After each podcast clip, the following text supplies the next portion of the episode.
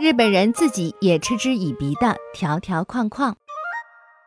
日本人的遵守规则和彬彬有礼是世界闻名的。然而，只要在日本生活一段时间，就会发现这个社会各种规定多如牛毛，其中不乏莫名其妙，连日本人自己也感到无奈的条条框框。于是，有些人干脆就以熟视无睹来消极抵抗了。今年与往年最大的不同是，无论走到哪里都离不开口罩。短短几个月的时间里，一些公司单位便对口罩做出了种种匪夷所思、朝令夕改的规定。四月份口罩还非常紧缺的时候，某些学校要求学生必须戴白色口罩，妈妈们精心缝制的花布口罩被拒之门外，不得不到处寻觅高价口罩。如今戴口罩已成为日常之必须。有些人为了将自己与病人区分开来，特意戴上其他颜色或印着图案、绣着花纹的口罩，但有的公司却规定上班不许戴黑色或深色口罩，而参加葬礼则必须戴黑色口罩。这样的规定自然在网上招来大量网友的吐槽。其实走在大街上一看就知道，口罩从颜色、样式到素材多种多样。每个人都会以自己的爱好来选择口罩，但有些公司就是不肯放过小小的一只口罩，非要做出统一规定不可。看着自己精心挑选或制作的口罩被上司指责，员工们心里着实的不舒服，但也只能表面上服从。对口罩的规定说大也不是大事儿，但却折射出了日本社会的一个侧面。在日本。上司或公司的决定有着绝对的束缚力。有天看到电视里采访晚上在居酒屋喝酒的客人，当被问到酒馆晚上的营业时间恢复正常之后，是否可以无忧无虑、自由自在地喝酒了的时候，那些客人表示，其实来不来居酒屋喝酒或喝到几点钟与营业时间没什么太大关系，自己更在乎的是上司的命令。如果上司警告说这段时间不要晚上去居酒屋之类的地方喝酒。否则染上新冠要自己承担后果，那么我一定会早早回家。当然，上司要我陪他喝到很晚的话，我也只能一直作陪。同样，政府号召远程办公，而有的企业就是不执行，员工们只好硬着头皮冒着风险去上班。一个日本朋友向我发牢骚说，因为他们公司的领导层大多是上了年纪的男性，一辈子从早到晚在公司工作。在家里没有立足之地，只有到了公司才能找到他自己的一片天地。所以这些领导坚决反对远程办公。结果，即使是在疫情最严重的时候，大家也不得不乘坐公共交通上班。如此这般，某家公司、某个机构独自设立的条条框框无处不在，约束着人们的行动。记得一次休假。我住进一家传统日式旅馆，柜台旁边摆放着一种被称为浴衣的简便和服，供客人们挑选。整齐叠放着的浴衣五颜六色，让人不知挑选哪一件才好。我心里暗暗敬佩这家旅馆如此盛情款待客人的一片苦心。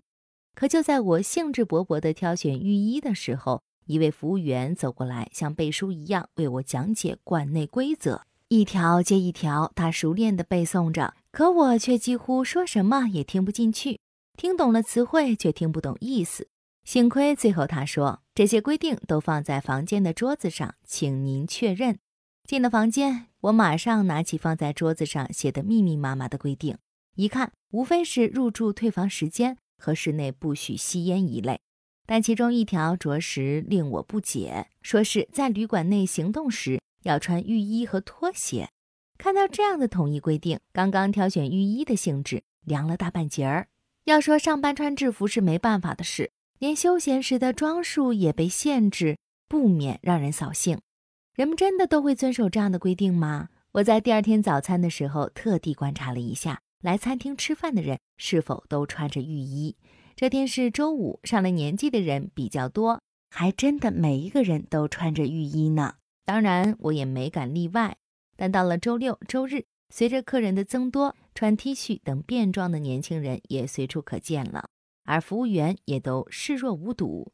可想那样的规定还有什么用呢？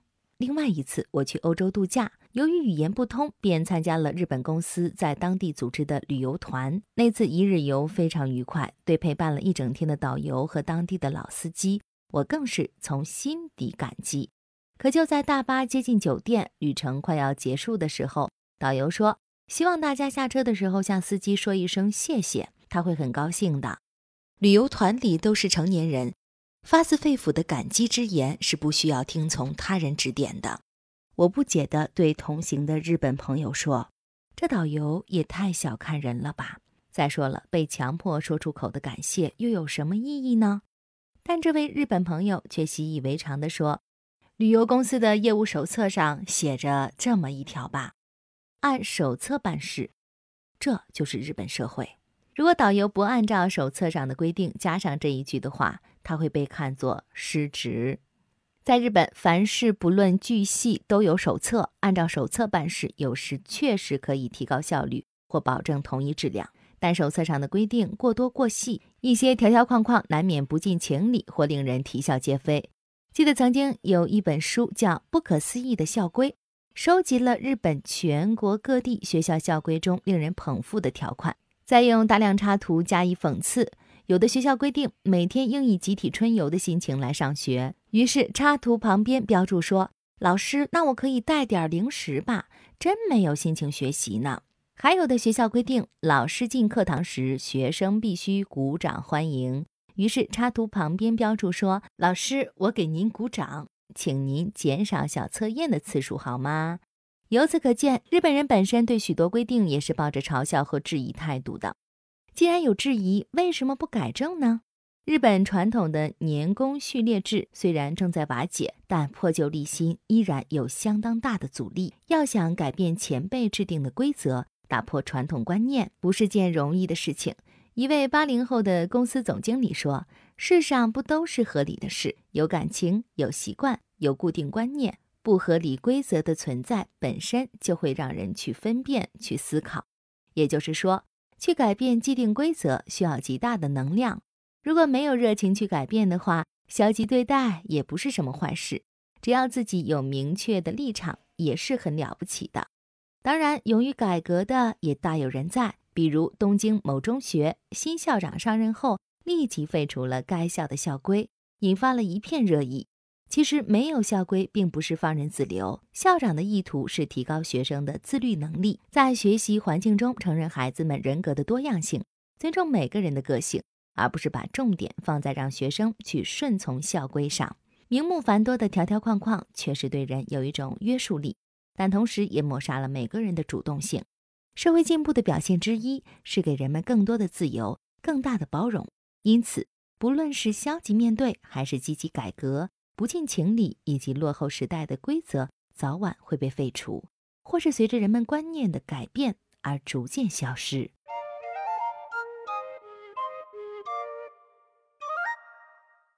更多信息请看日本网三 w 点 nippon 点 com。